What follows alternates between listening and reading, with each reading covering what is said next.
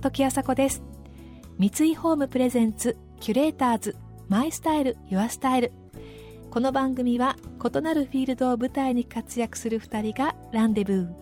情報があふれる今確かな審美眼を持つキュレーターたちが上質な暮らしに合うアイディアや生き方をシェアしてくれます。今朝のキュレーターズは先週に引き続きリンボー先生の愛称で知られる作家で国文学者の林望さんと作家でエッセイストの阿川佐和子さん。昨年連ドラ初レギュラーながら堂々たる演技で女優としての姿を披露した阿川さん。彼女を新しいフィールドに向かわせたモチベーションとは何だったのでしょうか？さらに後半は堅苦しくて難解なイメージのある古典文学を林坊先生が分かりやすくレクチャーしてくれます。学校では教えてくれないちょっと大人の古典文学の世界にお連れします。三井ホームプレゼンツキュレーターズマイスタイルユアスタイル。この番組はオーダーメイドの喜び三井ホームの提供でお送りします。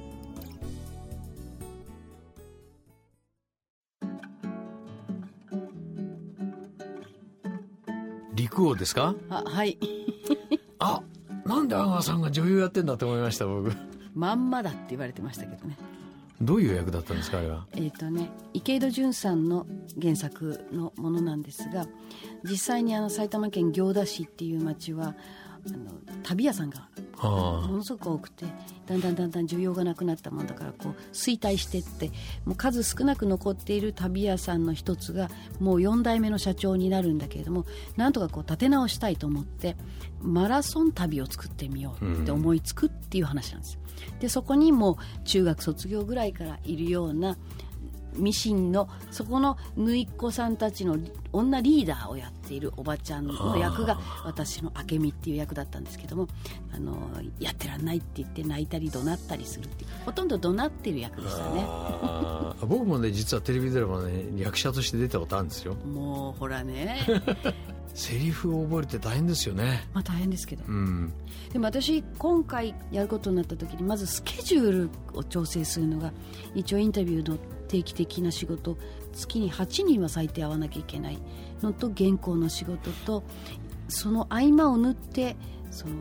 ドラマの現場に行くっていうのはなかなか大変なことだったんですが、ただ現場に行くとなんで楽しいんだろうって思った理由は一体これは何だろうと思ったら、まあ、役所さんっていう方の魅力も大きかったんです、本当に穏やかな父とは正反対でイライラしたところ一回もなかった。長台詞ばっかりなんだけど「ああ辛いよ」とかおっしゃるけど嫌な顔は一切なされなかったおかげでやっぱり小はず屋っていうその旅屋の従業員役をやってる人たちはみんなチームワーク良くてみんなで助け合うっていうのが小はず屋を助けてるのかこのドラマを助けてるのかよく分かんないぐらいみんなでやってたんですがでこれもう一つの私の理由は私自身が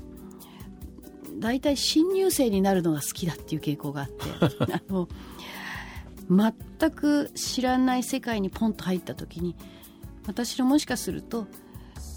子供とか孫に当たるような人たちの方がベテランだったりすると「えどうやるんですか?」って言って「阿川さんこれこれこうやって」って「あありがとう。できた」って「できたよ。大丈夫」って言って「やったー！じゃあ次行きます」っていうこの新入生としてのその上達うん。達成感っていうのかな。それが一つあったのともう一つは普段やっぱり私ってインタビューするのも一応バックグラウンドには担当の編集の方とかあのテレビのスタッフとかいるけどもゲストと対峙するのを私一人でやんなきゃいけないっていう孤立の 怖い世界だし原稿も結局は自分が書かないと、うん。いくら編集者の人が支えてくれてもダメでしょ大体一人でやっている仕事とやっぱりドラマって同等にみんながチームワークを組んでポンポンポンポンポンポンってこうセリフを飛ばし合うんですねでそれを見てた時にあこれオーケストラだなって思う。うん。例えば「それはどうかと思う」っていうバリトンみたいな人がいると「だって私はなんとかなんとか」って言って「だから」っていうこうこうなんかリズムと的が楽器がみんなでこう和声を作っていくみたいな感じの面白みが全部同等なんでそのチームでやるチームプレーと単独プレーとの違いみたいなものが私にとっては新鮮だったっていうのがありました、うんまあ、そこそれでみんなあの演劇ってやっぱりややるとやみつきになる人多いんでしょうねきっとね。そこら辺なのかと思います、うん、どっか恥ずかしいとかねそれはありますよ確かに。いや僕はダメだな全然。もう恥ずかしいのばっかりで。すいません羞恥心がないってこの間も言われました。キュレーターズ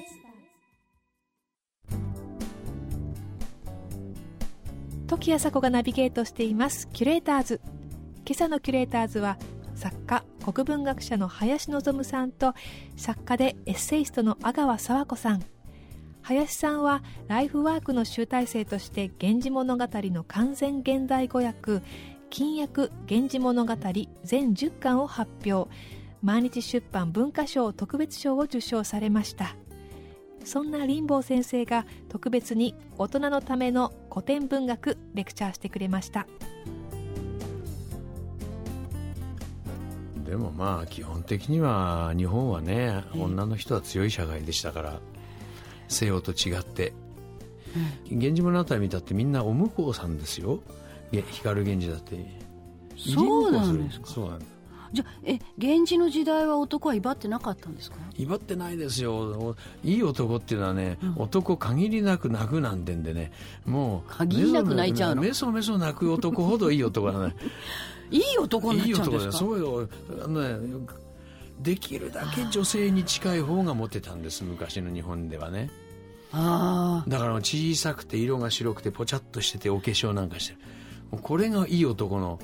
不思議な時代、でも光源氏なんてもう本当にあの好き放題だったじゃないですか。だから光、まあ、フィクションではあるけど。美しいんですよ光源氏は。いや美しいのはわかるけどもあの女この女あの方あの方って言って もう本当に渡り歩いてらしたじゃないですか、うん、これもまたよしなんて言っちゃって。まあ源氏の心根としてはね、はい、私はそういう浮ついた恋はしたくないと。いつも言うんですよそれで思い出したんですけどもねあの林先生のお友達でもある段文っていう女優がね、はい。まあ、教養があるんですよ。それで「あなたは百人一首どれぐらい知っているの?」ってもうあの人教師ですからね。よく似てるしゃべり。この歌はどういう意味かを訳しなさいっていう。で「相見ての。後の心に比べれば昔はものを思わざりけり」っていうのをね「相見ての」って言って「会うんでしょ」って言ったら、ね「ただ会うんじゃないのよ」とか「それぐらい分かってるわよ」って言って「ただ会うんじゃないでしょそういうことでしょ」なんつって「会い見ての後の後の心に比べれば昔は何もあ分かった」って言って私がね あのすいませんこんな朝の番組でこんなこと言うのもですよねことことなした後に比べたら昔はそれまではあんな気持ちのいいこと全然知らなかったって思ったってね。私が訳したらねそしたらね椅子から飛び上がって「なんで下品なのあんたそんなに!」とか言うからね「えそう？だってそういうことをしてみたらこんな気持ちのいいこと昔全然知らなくて損したっていうそういう歌じゃないの?」って私が言ったんですよ。そしたらもう本当にひどいひどいのもう連発でギャーギャーギャーギャーわめくもんだからリボ先生。いやあのね私は間違っておりますでしょうか？あのね 間違ってるといえば間違ってるんですけど。あのこのね「こと」っていうのねこと。えー、あの僕らの業界の方の言葉では実事というんですよ。実実際の実書いてねことね。それいわゆる一線ってやつですか？一線ですね。はい、はい、一線を超えたか超えないかの話なんですけどね「源氏物語」なんかはねそこのここで一線超えたんで書いてないわけだからどこで実需があったかっていう、はい、それでどこにことがあったかっていうのは非常に重要なポイントなんです興味深いお話ですね、はいはいはい。えー、で私の金訳源氏物語ではそれじゃあみんなわからないから、うん、いかにもここでことがあったかのように訳してありますよね。そうですよね、えー、一行開けるとかね。一行開ける。おしゃれ。でもそうですよね。そうだことがなければ解任したりはしないんですからね。そりゃそうですよね、赤ちゃん生まれちゃうんだもんね、えー、そうそう。だから「枕草子」を読むとね、はいいい男とは何かって清少納言が言ってるわけ、はい、いい男っていうのはね、はいはい、実事の後ね、うん。さっさと帰るんじゃダメだね、うん、やっぱりねもうお前と一緒にいて俺はね帰りたくない。ねもうここの布団の中から出たくないと、はい、散々ブツブツ言ってね、そしてねこう着替える時もねズボンやなんか履くのねいつの間にかこう履いてると。ね、今からズボン履くってんじゃなくてあの耳元にささやき入れながら勝手にズボン履くわけですよ暗闇の中で、ぐちゃぐちゃに履けちゃうわけ。ズボンじゃなくて袴？まあ、そうそうだからそういうものですね、そうするとこう烏帽子なんかかぶってもねぐちゃぐちゃになっちゃうわけですよね、うん、そういうぐちゃぐちゃの形をしてねああ俺はねお前お前のところから去るのはつらい。あ俺がいない間君が心配で仕方がないだといろんなことを言いながらね、うん、それであのぐちゃぐちゃの格好をして出てくのを女が見送るほど気持ちいいことはないってわけですバカな男は逆にねそれがダンディズムってやつですねそれがダンディズムパッと起きてねキュッキュッキュッキュッと袴なんか履いてね、ぐわっとこう、あの、きちっと、こう、エビオシなんかかぶってね、じゃあ帰るよって言ってね、さっさと帰ってることを、こういうの最低って言ってるわけですよ。最低。うん、面白いでしょ？古典文学は面白い。面白い。だから高校時代はそんなことはあんまりこう語ってくださる先生いらっしゃらなかったからねそれはね源氏様光様文部省の教科書には出てこない